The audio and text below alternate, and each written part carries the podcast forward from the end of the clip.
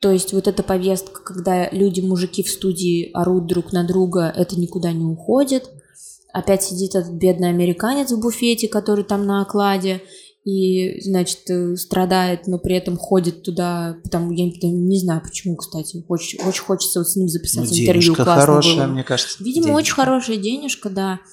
Но при этом там вы знаете, дело же в чем? А, там всегда есть что-то очень классное. Ну, то есть я до сих пор всегда смотрю там что, где, когда.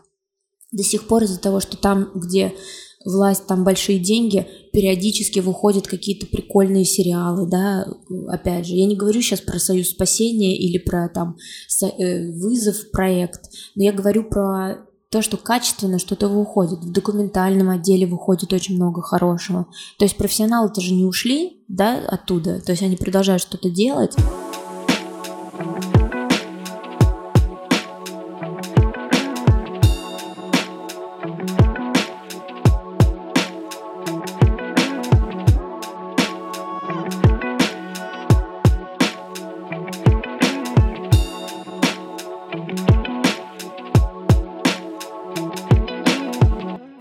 Я родилась в Казани, я татарка. Журналист, блогер, ведущая. Очень огненная, творческая женщина-манифестор.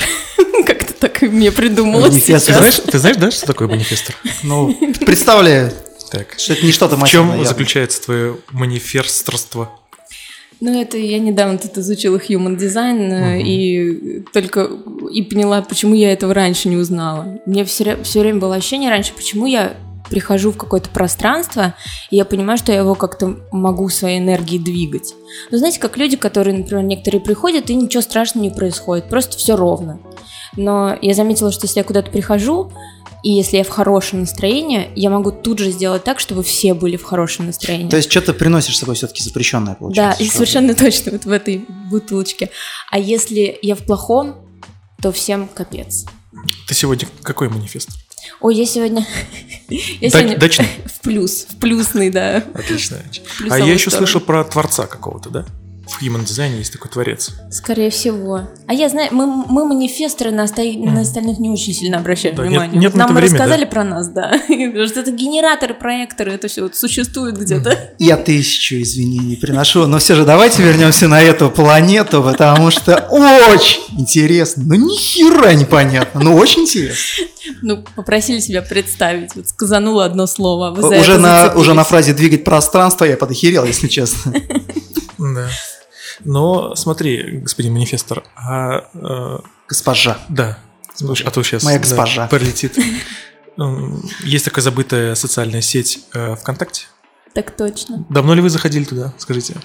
А, нет, вообще. Я последний раз был ВКонтакте, возможно, если не соврать, в году, может быть, 12-м, наверное. 12 год. Я, я извиняюсь, я в Инстаграм не захожу.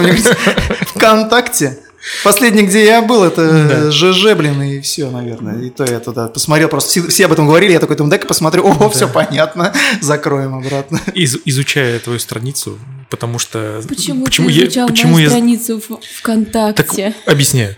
Почему я чаще всего захожу на страницы гостей ВКонтакте или других сетей, допустим, Одноклассники, если у нас высоковозрастной а, гость, они все хранят какую-то информацию, которую лень убирать. Конечно. Но она... То, что ты не заходишь. Да. И она несет какую-то какую весомость. Эх, так надо, вот. Надо было за, закрыть альбомы. Я а. была 10 лет назад там другой. Типа ты про это говоришь. Ну, Нет. Паша, пожалуйста, что ты там откопал? А, место работы, которое у тебя указано там, первый канал. До сих пор я там даже не убрала, что я там больше не работаю. Угу. Слушай, я исправлюсь. Не скажу, что я... Дело в том, что я же этого не стыжусь, что я там работала, но исправить было бы не, неплохо, да, потому что я там больше, конечно, не работаю уже а, в этом месяце как а, год и один месяц, да. Угу. Предлагаю закрыть этот гештальт вместе. И Расскажи, как почему ты туда я попала. Тут... А как я туда попала? Конечно. Вот, потрясающая совершенно московская типичная история, потому что я когда уезжала из Казани, я была уверена, что меня туда очень быстро возьмут, что меня вообще там, в принципе, ждут. На Первом канале вот стоит Константин Львович Эрнст э, на пороге, значит, ну и дальше там за ним Нагиев, Урган, Гузеева, все там вместе. С протянутой рукой ждут с караваем, С чак-чаком. С чак-чак, чак уже, да. да, подготовлены, и говорят, Исан Мисас Рахим Итагас, Алине, там, заходите. А было все немножко не так. Я приехала, устроилась на совершенно странную работу. А, нужно было в инвестиционной компании на английском языке а, звонить, э, значит, богатым дядечкам и предлагать э, перевести деньги в офшоры. Прям реально таким инструментом? Да-да-да, компания называлась Devere Group, то есть это такая, причем офис находился, представляете, первое место работы у меня было на Маховой, прямо напротив Манежки, ну то есть вообще напротив Красной площади. Uh-huh. И э, эта работа достаточно высоко оплачивалась, потому что это, представляете, холодные звонки, и если ты вот для менеджера, для своего, а я работала на англичанина, Брайан Джонсон его Вот, интересно, он сейчас? Какой, как шампунь. Ну, наверное, сидит. Э, Брайан Джонсон, слушай. Шампунь же? И, да-да-да.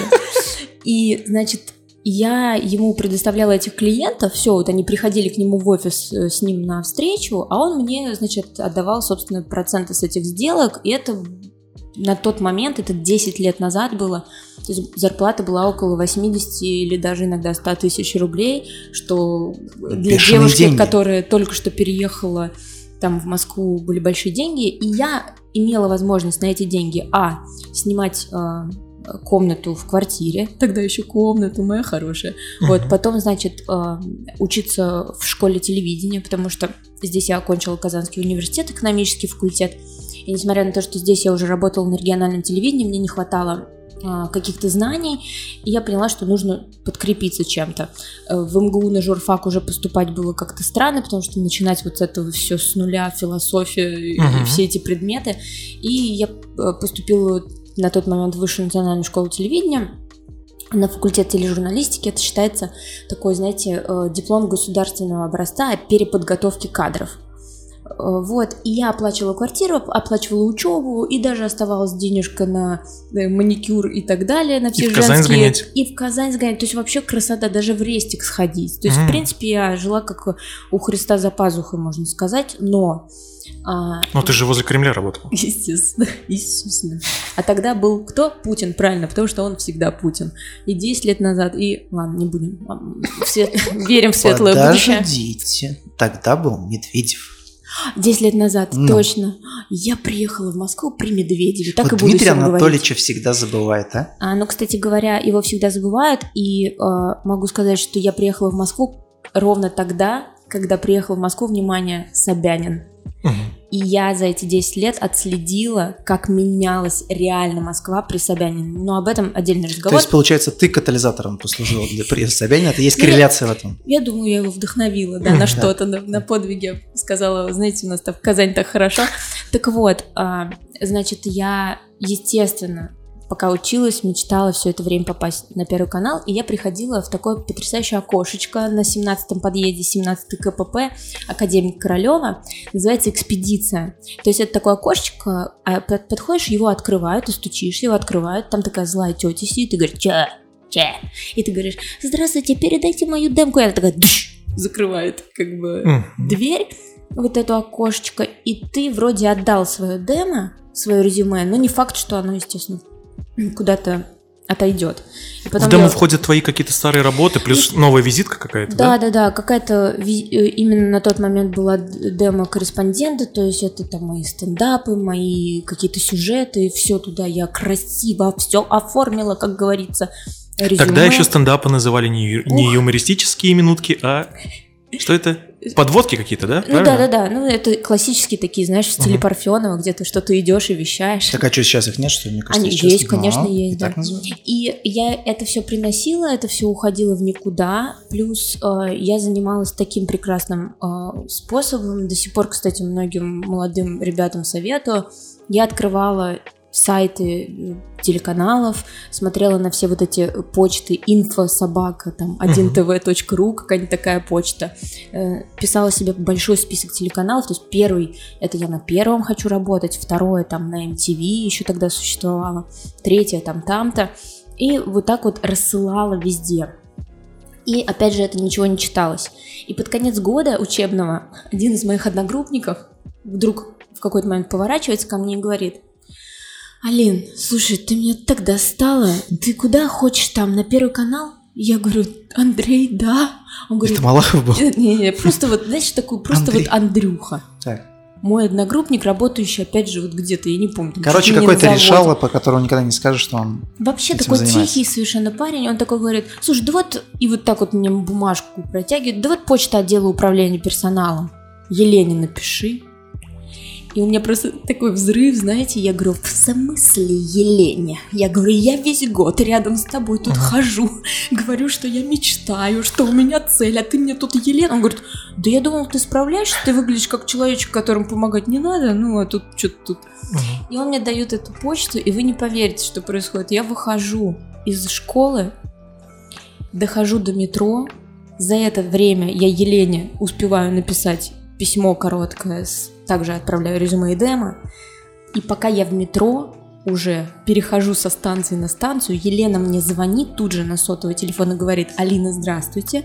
По видеосвязи, надо сказать, и она говорит, Алина, это Елена Малышева, приезжай к нам, будешь у нас желудком работать. Представляешь, Типа да? Это была та самая Елена, которая зазывает их на Первый канал, и вы, да, где-нибудь, не хочу это слово приносить, да ладно, вы где-нибудь в вагине, где-нибудь, простите, Пришлось пожалуйста. сказать. В вагине Первого канала, представляете? И она мне говорит, здравствуйте, у вас есть опыт, и, внимание, она сказала, постановочных съемок? Я говорю, нет. И она говорит, а, хорошо, извините, спасибо, до свидания, и кладет трубку. И тут я понимаю, что я сделала что-то невероятное, что нужно было иначе как-то сказать, перезваниваю ей и говорю, здравствуйте, Елена, у меня нет опыта постановочных съемок, но я буду приходить первая, уходить последняя, да и вообще я быстро учусь, и я могу то, могу все. Она говорит, господи, ладно, расслабьтесь, не я принимаю решение, приходите завтра на собеседование. Вот так я попала на Первый канал. И ты занималась постановочными съемками исключительно?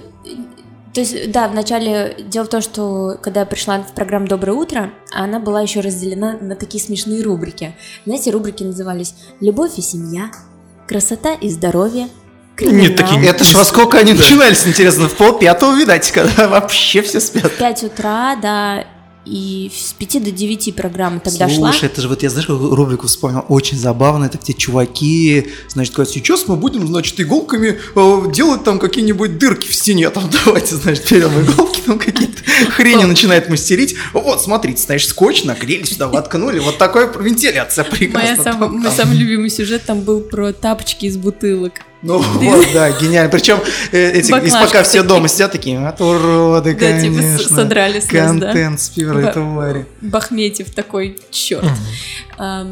И, собственно, я в первое время занималась тем, что я снимала сюжеты для рубрики «Любовь и семья». Например, такие сюжеты, как «Характер мужчины по походке».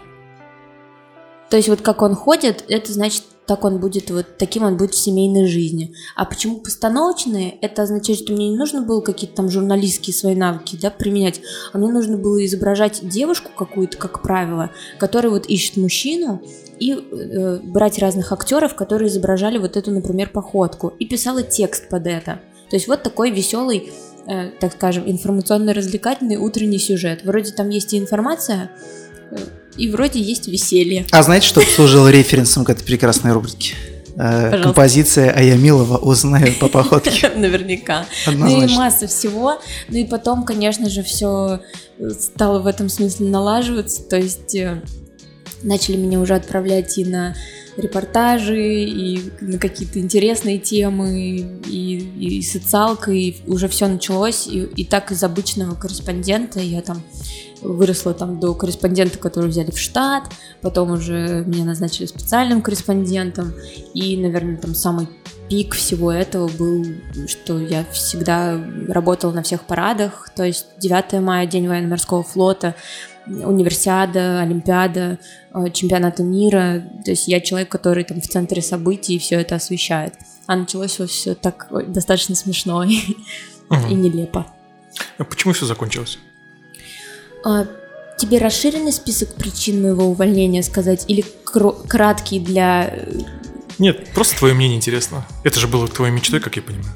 Однозначно, да, была моя мечта, от которой я не то что не отказываюсь, а которая вообще мне очень много всего дала.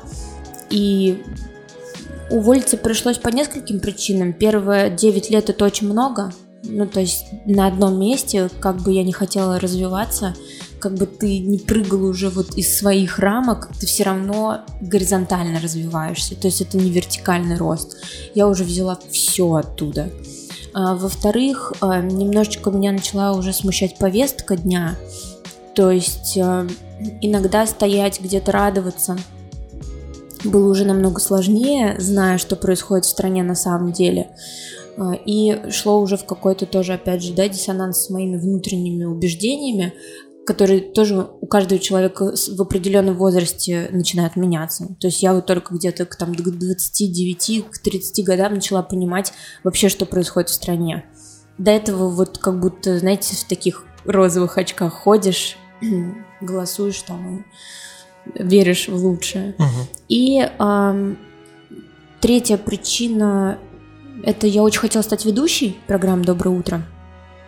Меня уже начинали брать на кастинге, то есть уже приглашали, ну, то есть я не сама даже туда стремилась, а руководство уже меня э, трактовало, так скажем.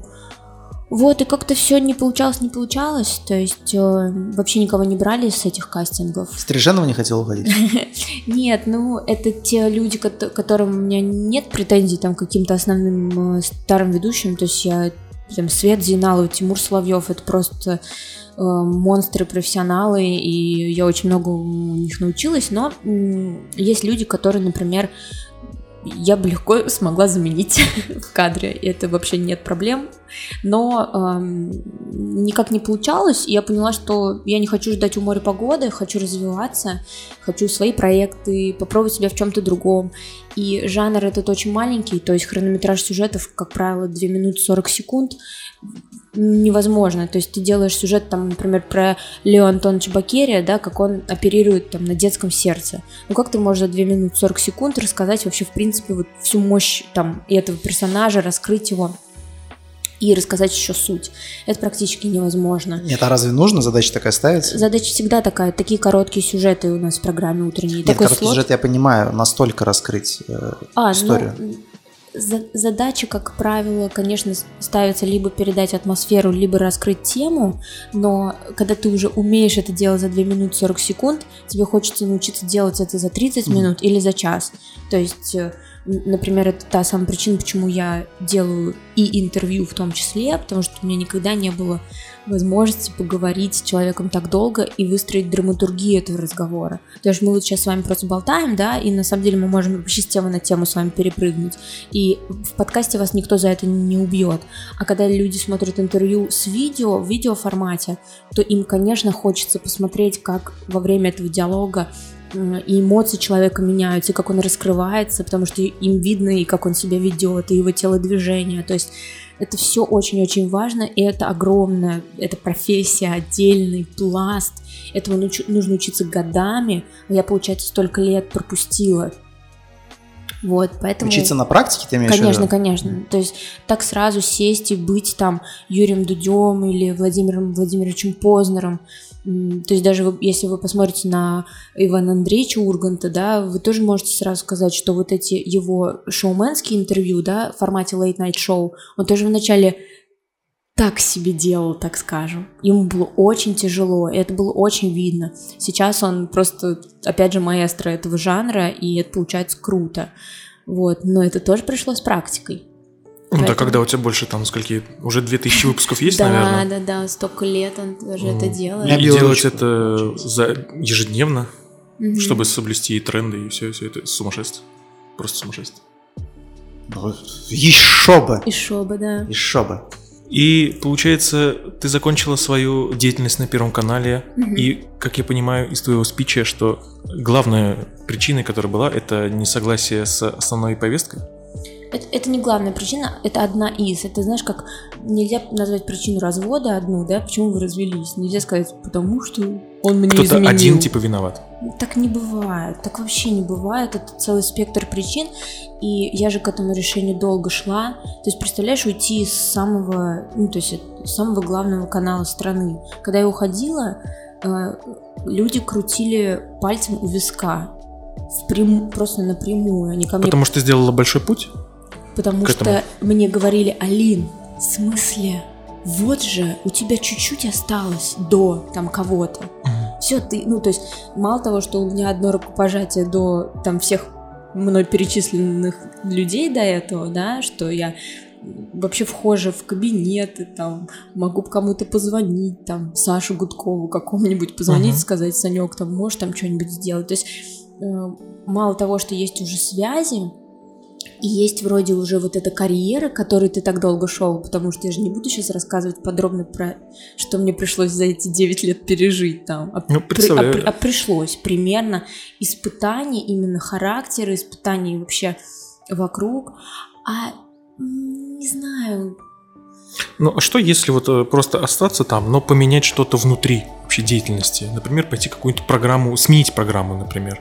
Тот же самый вечерний Ургант, там всегда мне, у них же какие-то там есть э, вакантные места, которые, с которых тоже можно начать и, может быть, втянуться в какой-то творческий такой вектор. Да, но ты знаешь, я, я себя еще всегда так, у меня такой большой к себе спрос, ну, я спрашиваю себя очень много, и я сразу задавала себе такой вопрос, ну, что я могу делать там у Урганта? Я вообще без проблем начать даже с администратора, я не боюсь такой работы, но дело в том, что чтобы туда куда-то направиться, нужно понимать, ты хочешь в авторы, например, да, с чувством юмора у меня все в порядке, но это не тот уровень, чтобы, да, быть там среди авторов. Заменить Аллу Михееву, ну, это невозможно, ну, то есть там все уже есть этот формат. И вот такие вещи нужно просто себе понимать, что ты хочешь делать. И когда я, естественно, увидела, как работает теперь YouTube, как работает Алексей Пивоваров, тот же самый, да, в редакции. То есть это телевидение, перенесенное в интернет, но подделанное немножко под и молодежь, и, и там и зумеров и так далее. То есть когда ты разжевываешь какие-то вещи, не знаю, там объясняешь детям там про революцию какую-нибудь, хотя ну, они ну, это, это должны... супер профессионал на самом-то деле. Какой опыт он перенес в YouTube, это же просто сумасшествие. Слушай, ну, верно. Но... один маленький момент. Можно еще, пожалуйста, конечно, я конечно. уточню? Вот ты говоришь, что, что 10 лет назад ты составлял себе некий рейтинг каналов, да, на который угу. хотела попасть. Я реально искренне не понимаю. Я говорю, может быть, ну, просто некомпетентен в этих вопросах, я поэтому не знаю. Я не понимаю, почему привязка к Первому каналу идет. То, что он первый, ну, типа, реальное название, его смотрят все бабульки, это понятно. Я Но ты перечислял MTV, еще да, что-то. Я тебе почему сейчас объясню. туда Дело в том, что Дело в том, что 10 лет назад канал был совершенно другим. Ну, ты, наверное, я не знаю, понятно, ты не смотришь телевизор, но... Подожди, нет, ты такие выводы не делай. Как я тогда очень любил смотреть, например, КВН, смотреть исключительно по телеканалу, а не а, какие-то там записи. Однако я осмелюсь себе возразить, я не могу сказать, что он был другим. Я не помню, была ли программа «Мужское и женское» а, на тот момент, но что-то подобное, вот подобная хрень, скажем Подожди, так, болотно, 11... болотно в каком году случилось? 2012. В 12 или 11? 11, нет? Ну, 11-12 год. В 12 да. То есть я пришла до Болотной. То есть, а, потому, в 10-м Свиридов был, по-моему, да, это Потому что Болотная же тоже, когда случилось Болотная, не сразу же началась такая жесткая, да, там, пропаганда и агитация. Все плавно произошло. То есть еще даже до Болотной, когда она происходила, канал был совершенно другим. И, во-первых, это было как как тебе сказать, ну, представляешь, попасть туда, где твое детство. То есть вот ты сказал КВН, угу. а что стоит, а что где когда, да, Легенда... степени, да. просто вот это это легендарные, и да, да даже та же самая программа «Время», а, ну, как да, работала там а, Ирада Зиналова какая-нибудь, или вообще там есть совершенно Жанна Галакова, Антон Верницкий еще во время не пропаганды, вот во время просто повестки, когда что-то случается, и человек делает там какой-то репортаж. Но это высший пилотаж э, репортерского там искусства, да, и всего, что они делали. И, конечно, я смотрела, я хотела попасть и учиться у этих людей. Ну, то есть так в итоге получилось, что я работала бок о бок и с ребятами из новостей, из дирекции информационных программ, то есть это все там совместно.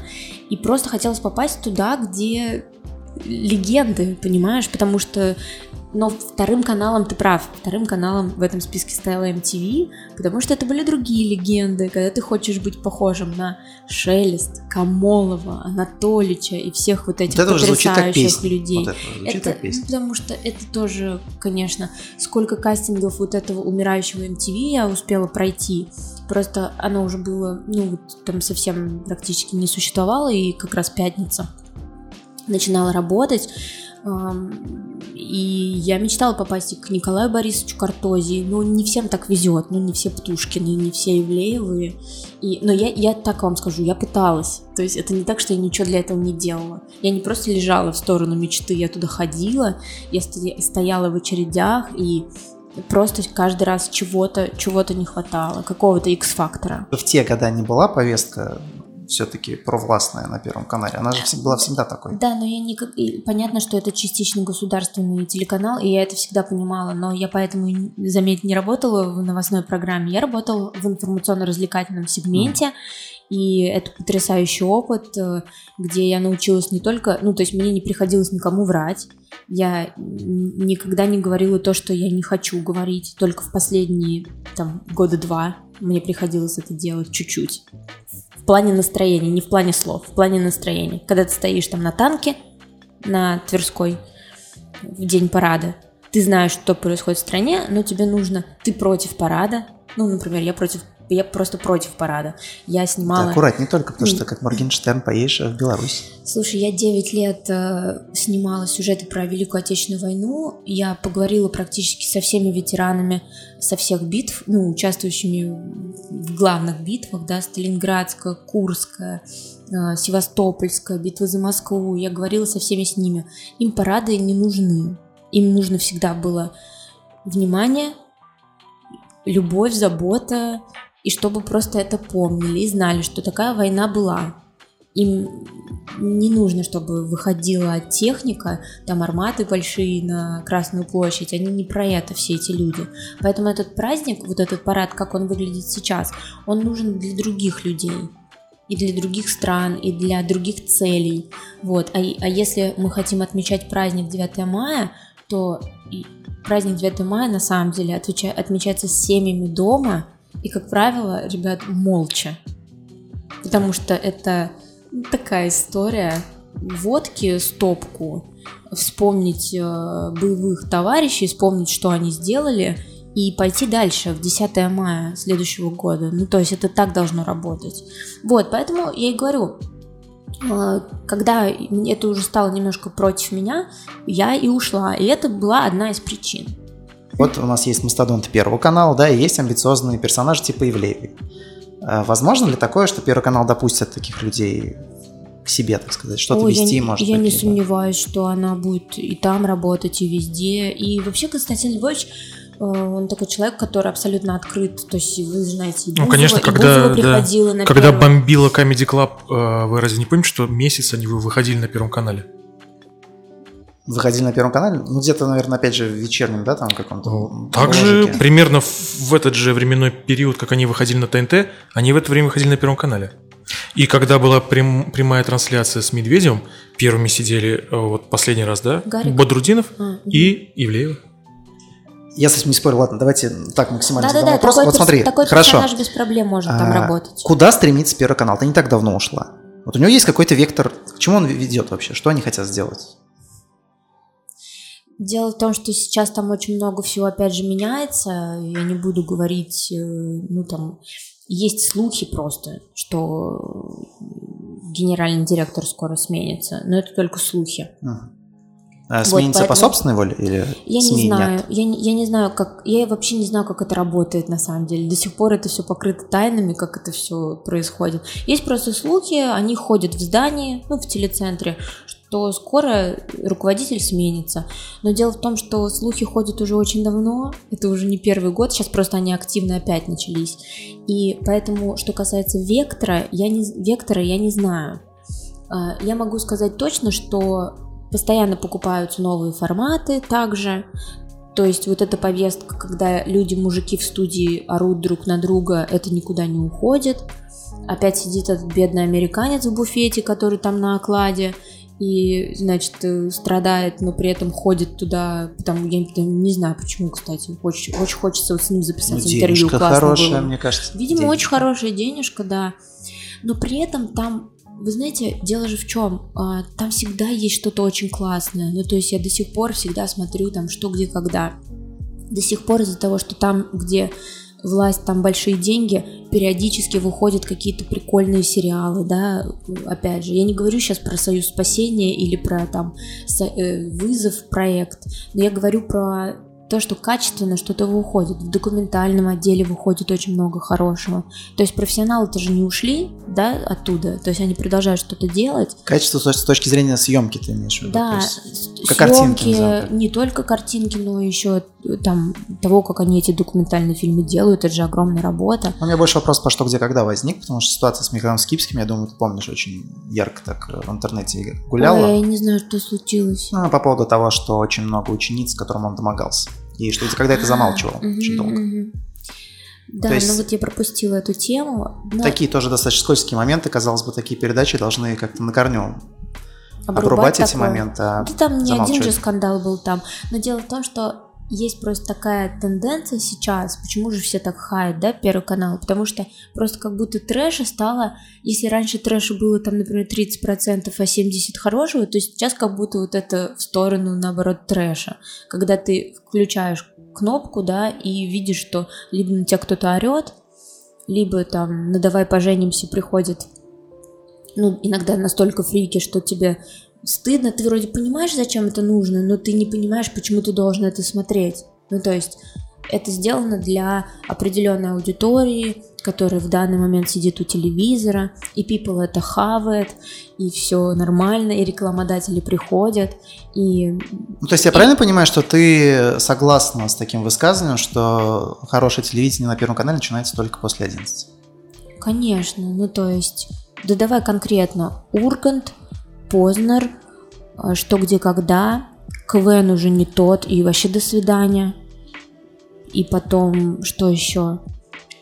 Документалки, вот периодически, если ты поймаешь эту документалку. Ну, и я хочу сказать, что, знаете, я отвечаю за программу, в которой я работала, то есть, если просто никто ее не смотрит, то там тоже то есть утреннее телевидение это вообще особенный э, формат, и вот сейчас смотрела The, The Morning Show с Рис Уизерспун и Дженнифер Энистон. Обожаю вообще все, что девчонки, девчонки, uh-huh. девчонки делают. Но американское вот утреннее шоу, оно очень сильно отличается от российского. И если вы вдруг будете тем человеком, который просыпается ежедневно, идет на какой-нибудь завод НЛМК там в Липецке, да, и вдруг попадает утром, например, на ту же самую Светку Зиналову и Тимура Соловьева, то поверьте мне, вы реально зарядитесь энергией, вы реально проснетесь, получите от, ну там, от пяти оставшихся нормальных корреспондентов на, от, на этой программе классный какой-нибудь материал, инфу какую-нибудь классную. Там не все коры классные, но там есть профессионалы. И вообще это очень выглядит ярко. Утреннее телевидение, оно сочное, яркое, живое. Это про настроение, это про атмосферу. Поэтому мне очень нравилось там работать. Я реально 9 лет, получается, дарила людям настроение утром. И я знаю этих всех людей, ну не всех этих людей, но я точно знаю, что это смотрели. И столько людей до сих пор мне пишут и благодарят за вот там мою конкретную работу.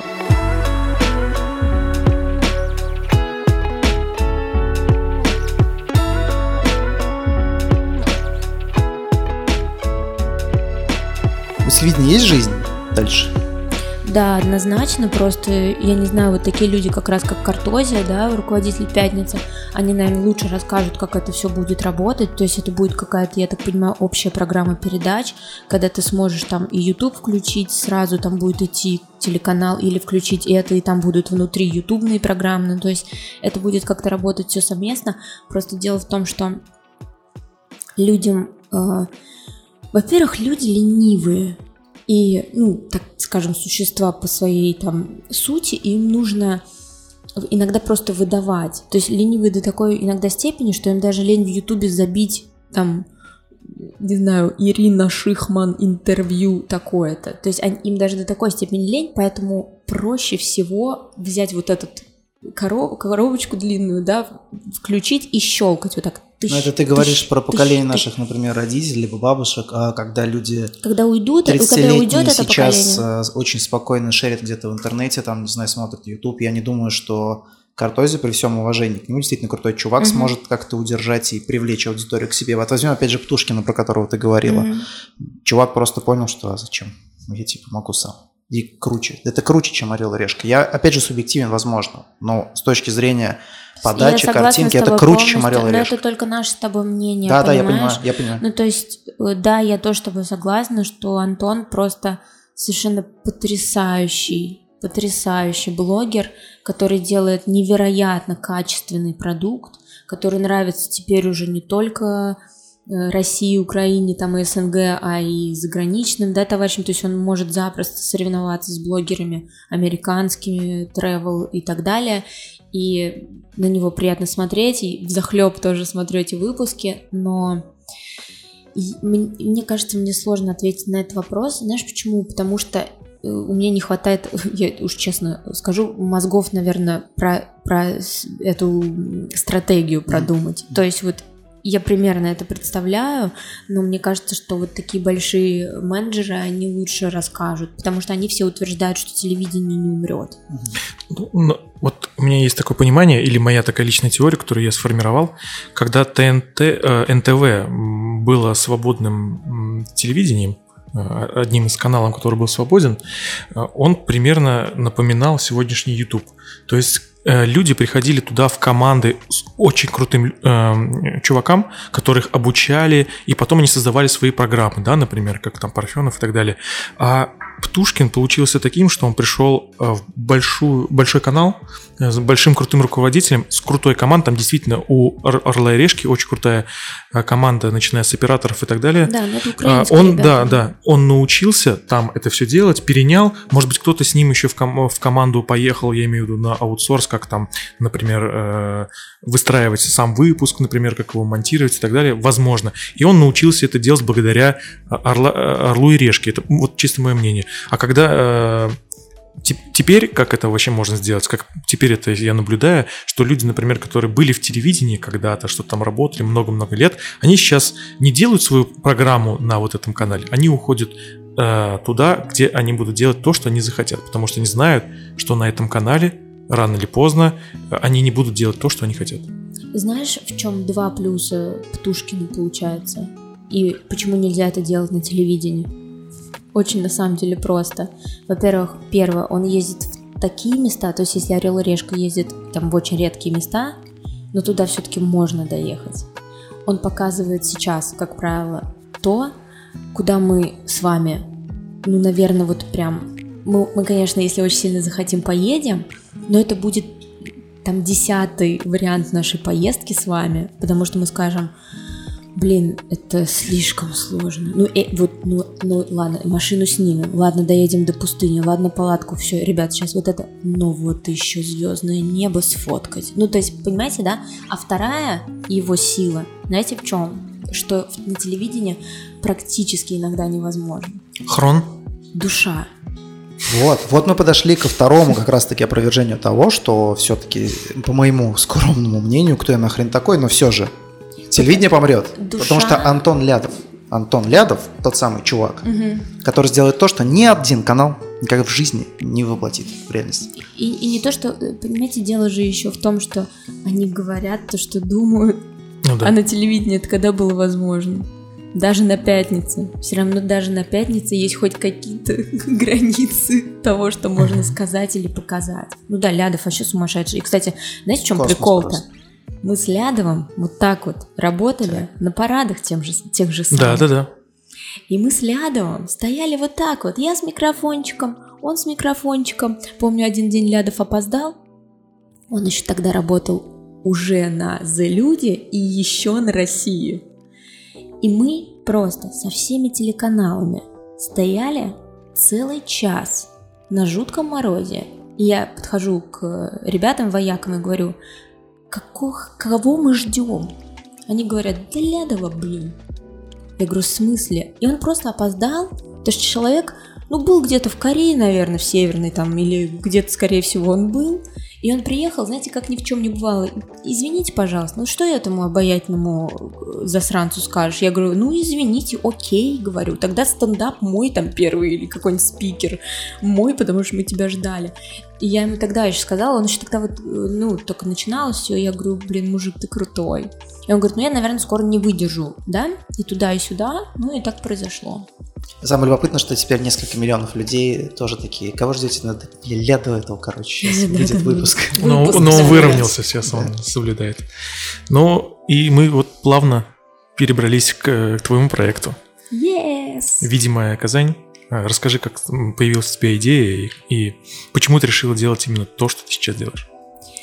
Дело в том, что э, ничего случайного там, как всегда, уж не бывает. И э, когда я приняла решение, что я все-таки буду увольняться, я уже в голове держала, что я просто по инерции начну что, что-то делать. Мне потому что постоянно надо что-то делать. Это была, кстати, ключевая э, ошибка, но об этом, опять же, поговорим позже. А, Я встретилась со, со своим товарищем Тимуром Шахудиновым, которому принадлежит продакшн э, «Видимый свет». И я ск- рассказала ему тут же идею, ну, простую, что я хочу э, запустить канал, связанный с интервью, и еще у меня есть такие вот два придуманных формата. Ну, начнем сначала с интервью, а потом рас- раскрутимся, Там посмотрим. попроб- там посмотрим, да. А, и дело в том, что я это все создавала и придумывала на жутком выгорании, то есть мне нужно было просто остановиться и хотя бы отдышаться. То есть это если бы Усейн Болт бежал не 100-метровку там или километр, а если бы вот он марафон пробежал, и еще после этого ему сказали, а давай знаешь-ка чё? А давай сейчас еще как Форест Гамп. И он такой, а чё, давайте. То есть это вот была я в тот момент. Это было... ну, Это не то, что глупо. Все делают то, что могут в конкретный момент времени. И я почему-то была уверена в своих силах. И я сказала Тимуру, давай вместе мутить. То есть я хочу вместе снимать. И- изначально у меня была цель снимать только в Москве, наоборот. Я вообще хотела запускать это в Москве. И просто, чтобы команда Тимура приезжала, мы снимали большой пул какой-то, и она уезжала. Вот. Но а, так как у меня не было вообще никаких сил, на самом-то деле, и, видимо, организм мне всем, всеми фибрами это подсказывал, а, мне стало страшно очень, что я, мне просто не получится. И в какой-то свой приезд в Казань я подумала, что а чё я боюсь-то? Дома стены помогают. Может, я с Казани начну? И потому что меня здесь все знают, Мгм. меня здесь все любят. Я прихожу в ресторан, меня по имени называют. Звоню там какому-нибудь министру, Какому-нибудь. какому-нибудь, он меня знает. Ну, просто их несколько. И... Виктору, что получается, ты тоже звонил, он тебя знает?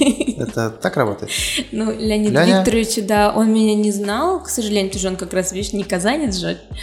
Э, Но, э, да, потом расскажу. И так получается просто, что я вроде и испугалась, но при этом я всегда хотела делать что-то здесь. Потому что, уехав отсюда, я никогда не теряла связь с городом. Для меня это очень важно. Для меня это архи важны корни, начиная с моего дедушки. Он вообще любовь к Казани во мне как-то прям э, родил. И я э, подумала, что все, делаем здесь, у нас здесь и продакшн здесь, а потом вот как раз посмотрим. И если касаемо названия, то я его как раз не придумала. Тимур уже давно делал проект «Видимая Казань». Он просто затух, стух, и там у них что-то не получилось. Это вот с моими, собственно, с моим близким другом Сашей Санчесом и с э, Мишей Ванюшиным, да. Ну, у них там не пошло. А я такой человек, у которого не пойти не может. У меня с этим большие проблемы, с проигрышами. То есть я не умею вообще останавливаться, не умею проигрывать, не умею расслабляться. И я такая говорю, все, Тимур, типа я... Мы разделились, разделили обязанности. То есть я отвечаю полностью за продюсирование, я нахожу гостей, я полностью там готовлю досье на них, да, готовлюсь к интервью, ищу локации, договариваюсь обо всем. Ну, там, если вы хотите каких-то подробностей, сейчас мы там работаем иногда, э, у ребят нет своего оборудования, то есть у них просто продакшн, и мы арендовываем, то есть я, например, нахожу деньги на оборудование, Тимур отвечает за часть продакшна, за видеосъемку, там, за монтаж именно казанских выпусков. Вот. Но, ребята, понимаете, в чем дело? С чем я столкнулась-то? Не смотрят же.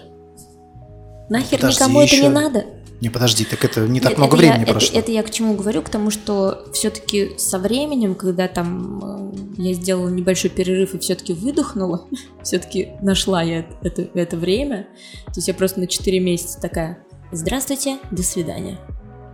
Я, естественно, не на диване лежала, и когда я ушла, я такая, «Мгм, вот так вот. Я поняла, что разрываться я тоже не могу, потому что у меня своя жизнь активная в Москве, у меня там есть и, и работа, и подработка и мужчина, собственно, которому надо лапшичку татарскую варить. То есть я так постоянно уезжать... Я думал, скажешь, на уши вешать. На уши, да, лапшу на- и, и, и на уши вешать тут же. Вот, поэтому я на данный момент э, сейчас то, как мы существуем, я снимаю выпуски и в Москве, и в Казани, потому что в Москве тоже есть очень успешные татары. Ну вот смотри, ты снимаешь выпуски о людях Казани, если можно так сказать, да, ну в какой-то да, ну степени. Татарстан даже можно сказать. Вот а, ты говоришь про корни, безусловно, это твой родной город, и за такой промежуток времени, да, который ты, ну, скажем так, большую часть времени ты же проводил в Москве все равно, не в Казани, да, как я понимаю. Последний, ну, я 10 лет живу Да. в Москве, Да, до да, этого да, я там есть- еще год в Америке жила, Ну вот, а да, так то есть- вообще, да, всю То есть жизнь я в, Моск- к, в Казани. к да. этому и говорю, до этого в Казани, а вот этот Мгм. промежуток жизни ты провела в Москве. И за это время, когда ты, скажем так, отсутствовал, назовем это так, Казань очень сильно развивалась, да, и сейчас это, в принципе, один из самых топовых городов России. И у блогеров зачастую, и вообще у всех людей, кто так или иначе транслирует э, казанский быт какой-то, да, вообще жизнь, они ее показывают очень так радужно, ярко, красочно. Я, может быть, открою кому-то тайну, но вот сейчас в Казани, в принципе, в Татарстане все происходит ровно счетом так же, как и в других регионах. А Все активы, которые находятся в Татарстане, да, они потихонечку перекатываются, переходят к москвичам. Вот, например, прекрасная компания Сибур, большой холдинг, да, который товарища Тимченко и вообще Михельсон, господина друзей нашего прекрасного президента, Приобрели? а, приобрели активы Таифа, да? Я думаю, что Татнефть ждет примерно то же самое с господином Сечиным и все остальное. Вот в Татарстане как принято? Вроде есть вопросы, наверное, к нашей власти какие-то местные, возможно, у кого-то. У меня нет. Меня, в принципе, все устраивает. Визуальный ряд, вообще, что что-то делается, очень приятно. Какие-то проводятся невероятные перформансы. Однако с приходом москвичей я допускаю, что это прекратится. И вливание в инфраструктуру Казани прекратятся тоже. Что ты думаешь на этот счет? Ну, я э, думаю, что пока здесь есть люди, которые двигают этот город, вот люди именно, Мгм. потому что сила же еще получилась Татарстана в чем? В том, что есть деньги и люди, Так. которые ими как-то круто распоряжаются. Я, конечно, не знаю, что будет, если деньги исчезнут. Есть такая вероятность, что все будет плохо, ну потому что это же логично, да? Мгм. Вот. Но все-таки наша сила в людях. Потому что вот те люди, которые у нас стоят у власти, я просто, я просто не про президента. Я понимаю, Я про людей, которые работают на местах. я понимаю. И это уникальные вообще все товарищи, которые... Они просто... Я не знаю, как это описать. Они просто монстры. Они, они трудоголики, которых я вообще... Вот я не знаю больше таких трудоголиков. И вот весь этот визуальный ряд, который ты видишь, это, я уверена, этим людям дается, ну, невидением со своими близкими людьми, со своими многодетными семьями, с просто бессонными ночами, нервами и так далее. И они делают это очень как-то совестливо и качественно. И вот эта тенденция наша, а, что брат за брата, сват за свата, и при, ну, привести какого-нибудь молодого специалиста, которого ты вырастил, который будет, может быть, даже чьим-то племянником. Вроде с одной стороны кажется со стороны, что это стрёмная тенденция, но именно она дает нам таких чуваков, понимаешь? Мгм. Вот которые так стремятся. Поэтому я вот, знаешь, как... Это больная тема, честно говоря, вот которую ты по- поднял. Знаешь почему? Потому что когда я в Москве постоянно хожу, и когда мне говорят, обожаем Казань, Казань супер, Казань супер, ну, конечно, у вас там деньги, конечно, у вас там Миниханов, он там Шаймиев. Вот когда вот такой разговор начинается, меня аж прям трясет. Знаешь почему? Потому что мне хочется сказать, чуваки, просто придите и сделайте. Просто сделайте так. Я объехала всю Россию с Первым каналом. Нигде такого нет, ребят. Вообще нигде. Екатеринбург, да, очень продвинуто, но не так, не дотягивают. Тюмень, да, Собянин молодец, и все там мечтают его вернуть, не дотягивают. И также могу... Уфа, ну, тоже, кстати, очень продвинутый город, и там есть невероятная молодежь. Но того, что... Вот мы сейчас сидим там в каком-то районе, вроде сраном, там, ну, ну что там, квартал. Вот даже, представляешь, коворкинг, да? Ничего себе сраный здесь. Казань-арена. Ну ладно, я просто здесь на квартале живу, у меня при- при- привычка такая, что квартал это все-таки такая сильная спальня, да. Но, а, ребят, я вообще, что вы понимали, иногда в Москве сижу, хотя в Москве же куча движухи, да, и вот я подписана на всякие разные телеграм-каналы, паблики, и мне каждый день хочется сказать, блин, я хочу на эту лекцию, блин, я хочу на это мероприятие, Потому что там такого нет. Представляешь, даже в Москве такого нет. Да, там есть очень много продвинутых, ла-ла. Но здесь настолько со всех сторон все прокачивают. А что происходит с нашими театрами? Наши ребята на маски золотые номинируются. Просто монстры вообще. И там. получают. Да, а уже получили, да, Саксок или кто там? Ну да, кто-то получил золотую маску. Ну, вот из Мона ребята, да, это Марат и так далее. Просто я же тоже как бы в теме, я со всеми с ними, с этими творческими чуваками и в клубах ночных работала, и где мы только не были, то есть я всех знаю, и когда ты уезжаешь, а потом приезжаешь и понимаешь, что какой-то чувак э, там организовал театр, какой-то чувак э, организовал фестиваль, там, да, какой-то ты там сделал то-то, а был там он там просто танцовщиком, просто брейкдансером или там просто оператором. И ты такой, ага. Я, кстати, да, я, кстати, это те самые моменты, когда я периодически думала, может, мне не надо уезжать? Может, я сейчас, я бы, кстати, сейчас, у меня столько есть э, талантов и способностей и Да, навыков, залететь куда-нибудь я бы, может быть, спокойно. сейчас тоже что-нибудь сделала, но я все равно не продам свой опыт и то, что я там получила, потому что все равно то, что умею делать я, иногда не умеет делать никто, потому что ребята, там, организаторы мероприятий, меня часто зовут сюда работать, потому что здесь не всегда есть такой специалист, который вам там в прямом эфире на английском языке проведет мероприятие, там, четырехчасовое. Не, не очень много Зато таких. на татарском. Вот, не очень много таких, да. Поэтому, короче, я надеюсь, что я как-то, знаешь, сказала тебе свою позицию, что я думаю по этому поводу. Ты сказал, да. Я считаю, что Казань, у Казани есть шанс не только не затухнуть, у нее есть огромный шанс вообще, во-первых, в ближайшее время провести Олимпиаду, в чем я вообще не сомневаюсь. А это федерального значения событий, извините. Здесь тити-мити будут идти со всех. Я не сомневаюсь, регионов. ребята, что наши там, дай бог, дети, и мы тоже в том числе, во-первых, увидим эту Олимпиаду, и она будет. А во-вторых, что на самом деле я перенесла сюда столицу. Так, прекрасно. Москва уже устала. Уставшая Москва, Она реально устала. траурный Питер. Моск- и Москва реально прекрасная Казань. устала. Питеру нужен просто хороший завхоз, а Москва просто нужно отдохнуть. Это Подождите. сколько будет Да. стоить дорога до Зеленодольска? Да, давай тогда так поступим. Смотри, я правильно понимаю, что ты считаешь, что Казань сейчас находится вовсе не на заре, а только на стадии своего развития? Это только старт вообще. Мы только начали. Прикинь? Ты прикинь? Так, мы только начали. А, Прекрасно. Ты, я так понимаю, относишься к тем людям, которые вот этим самым двигателем прогресса и являются в Казани, ну в какой-то степени. Ну нет, ты знаешь, я я немножко отошла от дел, так скажем, потому что я реально чувствую, что в смысле не то, что меня там кто-то забыл или еще что-нибудь такое, но я иногда ощущаю себя не в теме, ну, потому что невозможно быть в повестке двух городов. Это просто очень сложно.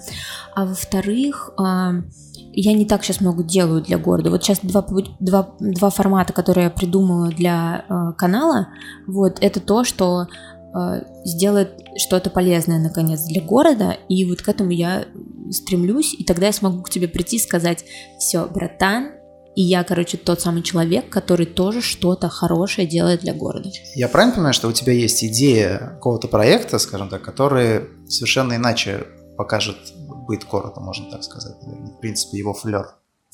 Либо такого нет.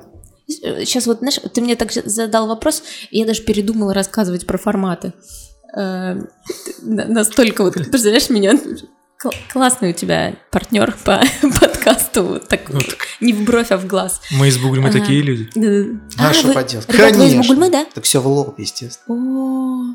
Я вам не завидую. То ли дело у нас не, в Казани. Ну, Багельмеден. Я, по-моему, туда неоднократно с театром танца мгновения ездила выступать и на соревнования по бальным танцам. Как символично с мгновением увидеть мгновение Бугульмы. Короче, есть два классных формата, которые я хочу делать. И вот они будут полезными. Нет, в сторону Татарстанда, вот то, что ты говоришь там про показать город и там либо честно, либо с другой стороны, нет, это просто... Это ты так поняла? Да, да, да. Я, не нет, это. я не в ту сторону, это оба такие, это развлекательное образование, короче, вот эти, так скажем. Образовательный формат, связанный с развлечением. Что не скучные образовательные форматы. Два. Ну, это ты так поняла, я немножко другой я, я, я поняла, поняла, да. Я скорее о том, еще что если у тебя какая-то идея все-таки еще как-то раскрыть. Город? город по сути. Да, да, да, да. Это именно вот такие идеи. Они, причем они раскроют город не только для других, э, в смысле, не только для там туристов, в смысле, а для казанцев самих. Вот, да. да, и да. я так понимаю, мы это когда сможем увидеть, чтобы сейчас об этом не а, разговаривать, а бли... а вот конкретно посмотреть. Ближайший формат я вот уже выпущу в декабре, аж два выпуска. Вот мы сейчас уже один демонтируем, и второй прям под Новый год. А следующий, э, другой формат я снимаю в январе сразу будет большой пул нескольких, там, несколько съемочных дней, ну и там слишком у меня много интервью запланировано, то этот формат только к февралю, наверное, появится, потому что просто нет таких сил физических. То есть на этом же канале, где выходит интервью. А, да, да, да. Там же, где, видимо, Казань, но у нас там сверху как раз и написано, что мы делаем не только интервью, но еще а, будут путеводители, спецрепортажи. Ну вот, как бы, собственно, слово путеводители тебе раскрывает, надеюсь, один из форматов. Просто не буду рассказывать. Ну, сперла идею Птушкина, получается. Ну, там есть, э, там есть, да, задумка, связанная с моим дедушкой, который написал книги. Он просто у меня после, после выхода на пенсию стал краеведом. Вот. И написал несколько книг о Казани, и для меня очень важно вот в общем, превратить это, эти книги в видеопутеводители. Это все, что я пока скажу, ладно. Э, и второе, это вообще связано с абсолютно не с путешествиями, ни с чем. Это будет такой классный, суперсовременный формат в стиле, э, чтобы мне поделать, только бы не почитать там Калинкина или в стиле, например, Евгения Чеботкова «Истории на ночь». То есть это в эту сторону. Это что-то в эту сторону для людей думающих, но для людей, любящих посмеяться, посмеяться и подумать. Вот это то, что я люблю, слушайте. Посмеяться и подумать. Посмеяться и подумать. Да. Как манифест. Да. Но знай, что если нужна наша помощь, мы всегда поможем. Ну, как минимум посмеяться там. Мы из Бугульмы. Подумать люди не такие. Ребята, подумать не факт. Кстати, знаете что? Вот вы, вы шутите, а это очень приятно. Я не знаю, ты в шутку это говоришь или всерьез, но я когда начала делать именно свое дело, я поняла, извините за, за тавтологию, я поняла, что если тебе кто-то поддерживает, вообще хоть как-то, причем даже словом одним, Например, просто кто-то напишет смс-ку «Алин, ты молодец». Может, она ничего не значит, но вы знаете, такая невероятная поддержка. Мне раньше, когда на Первом канале работала, мне вот писали вот так, молодец, молодец, ой, ты самая лучшая, ой, ты вообще, ты такая красавица, такая умница. Мне до этих всех комментариев было как-то, знаете, очень Сейчас все равно. Было потому что за, ну, за мной была целая вот эта огромная корпорация, которую я хотела сказать, ну, пш, я знаю, в смысле, я работаю на Первом канале, чуваки. А сейчас я звоню людям, и даже в начале, когда я только начала делать YouTube, вот Леониду Викторовичу, как бы, когда звонила, вот я говорю, здравствуйте, Леонид Викторович, да? Меня зовут Алина Сакаева. А дальше я что говорю? То есть, если я раньше говорила, здравствуйте, я такая-то, такая-то, специальный корреспондент Первого канала, там, да, и целый еще ряд за этим сразу, и у тебя сразу такая армия, да, выстраивается у человека в голове, он визуализирует, что происходит. А тут я вначале даже терялась, я даже не знала, что сказать. Так там же все очень просто. Я знаю, как забивать за игру минимум три мяча. Все.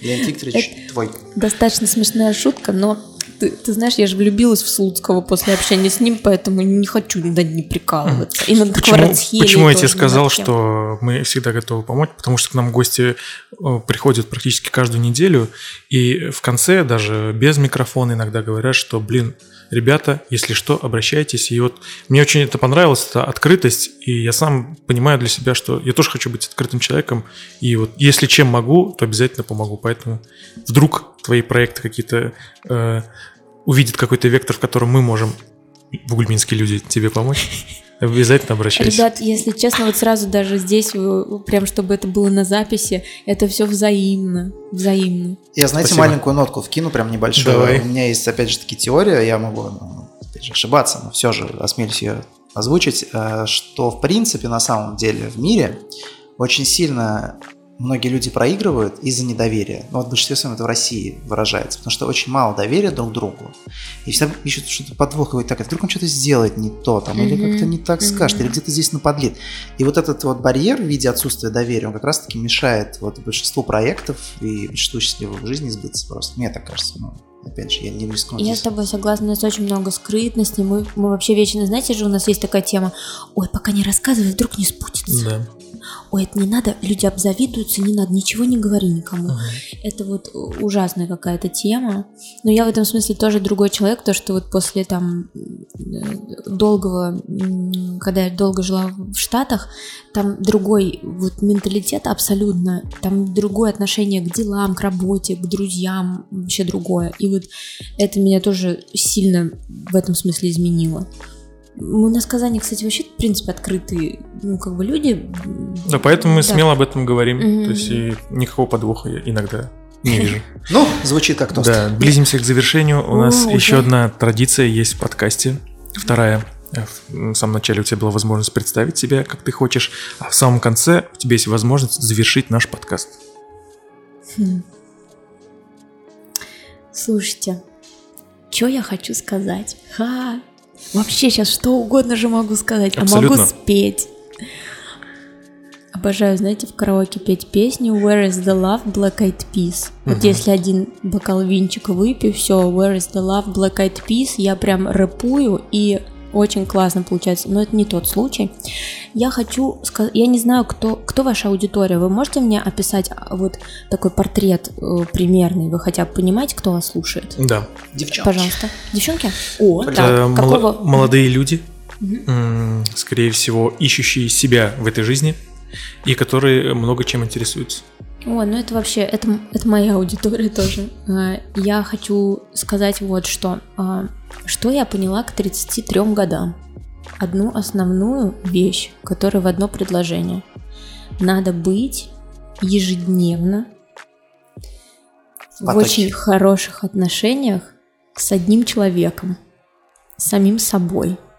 А под хорошим отношением я имею в виду, что нужно быть очень сильно честным с собой чтобы не уйти в какие-нибудь дебри, вот у вас, когда есть цель какая-нибудь, будь то купить э, домик Барби или, например, цель, опять же, создать какой-нибудь крутой YouTube-канал, вы должны просто честно себя периодически, раз в три дня хотя бы спрашивать, чувак, как ты себя чувствуешь сейчас?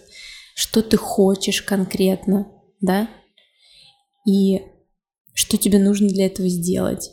Вот это вообще вот такие основные вопросы, которые вроде такие простые, ребят, но они реально могут помочь не уйти от эт- не сойти с этой дорожки.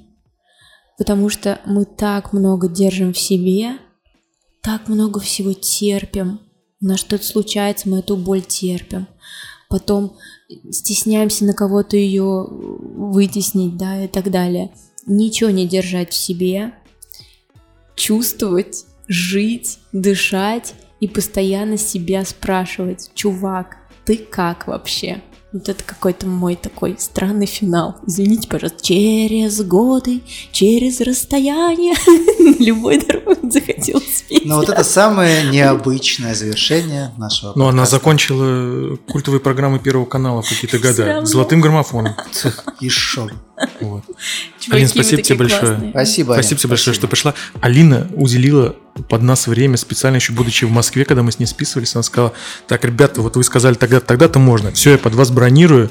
Все, а то меня, говорит, тут разрывают и так далее. Букинг, короче. Да, Букинг, букинг сработал. Алин, есть, спасибо тебе большое. Все. Спасибо, Спасибо, ребят. спасибо, Удачи что- вам, пусть у вас все получается. Желаю вам сотни тысяч и миллионы прослушиваний. Ура! Спасибо большое. Как говорит взаимно. Атар Шаулович, э, все мои 600 миллионов подписчиков. Да, спасибо большое. Это был Даст подкаст. Всем большое спасибо. Пока. Бекзур Ахмед Салбудгрыз. Yeah.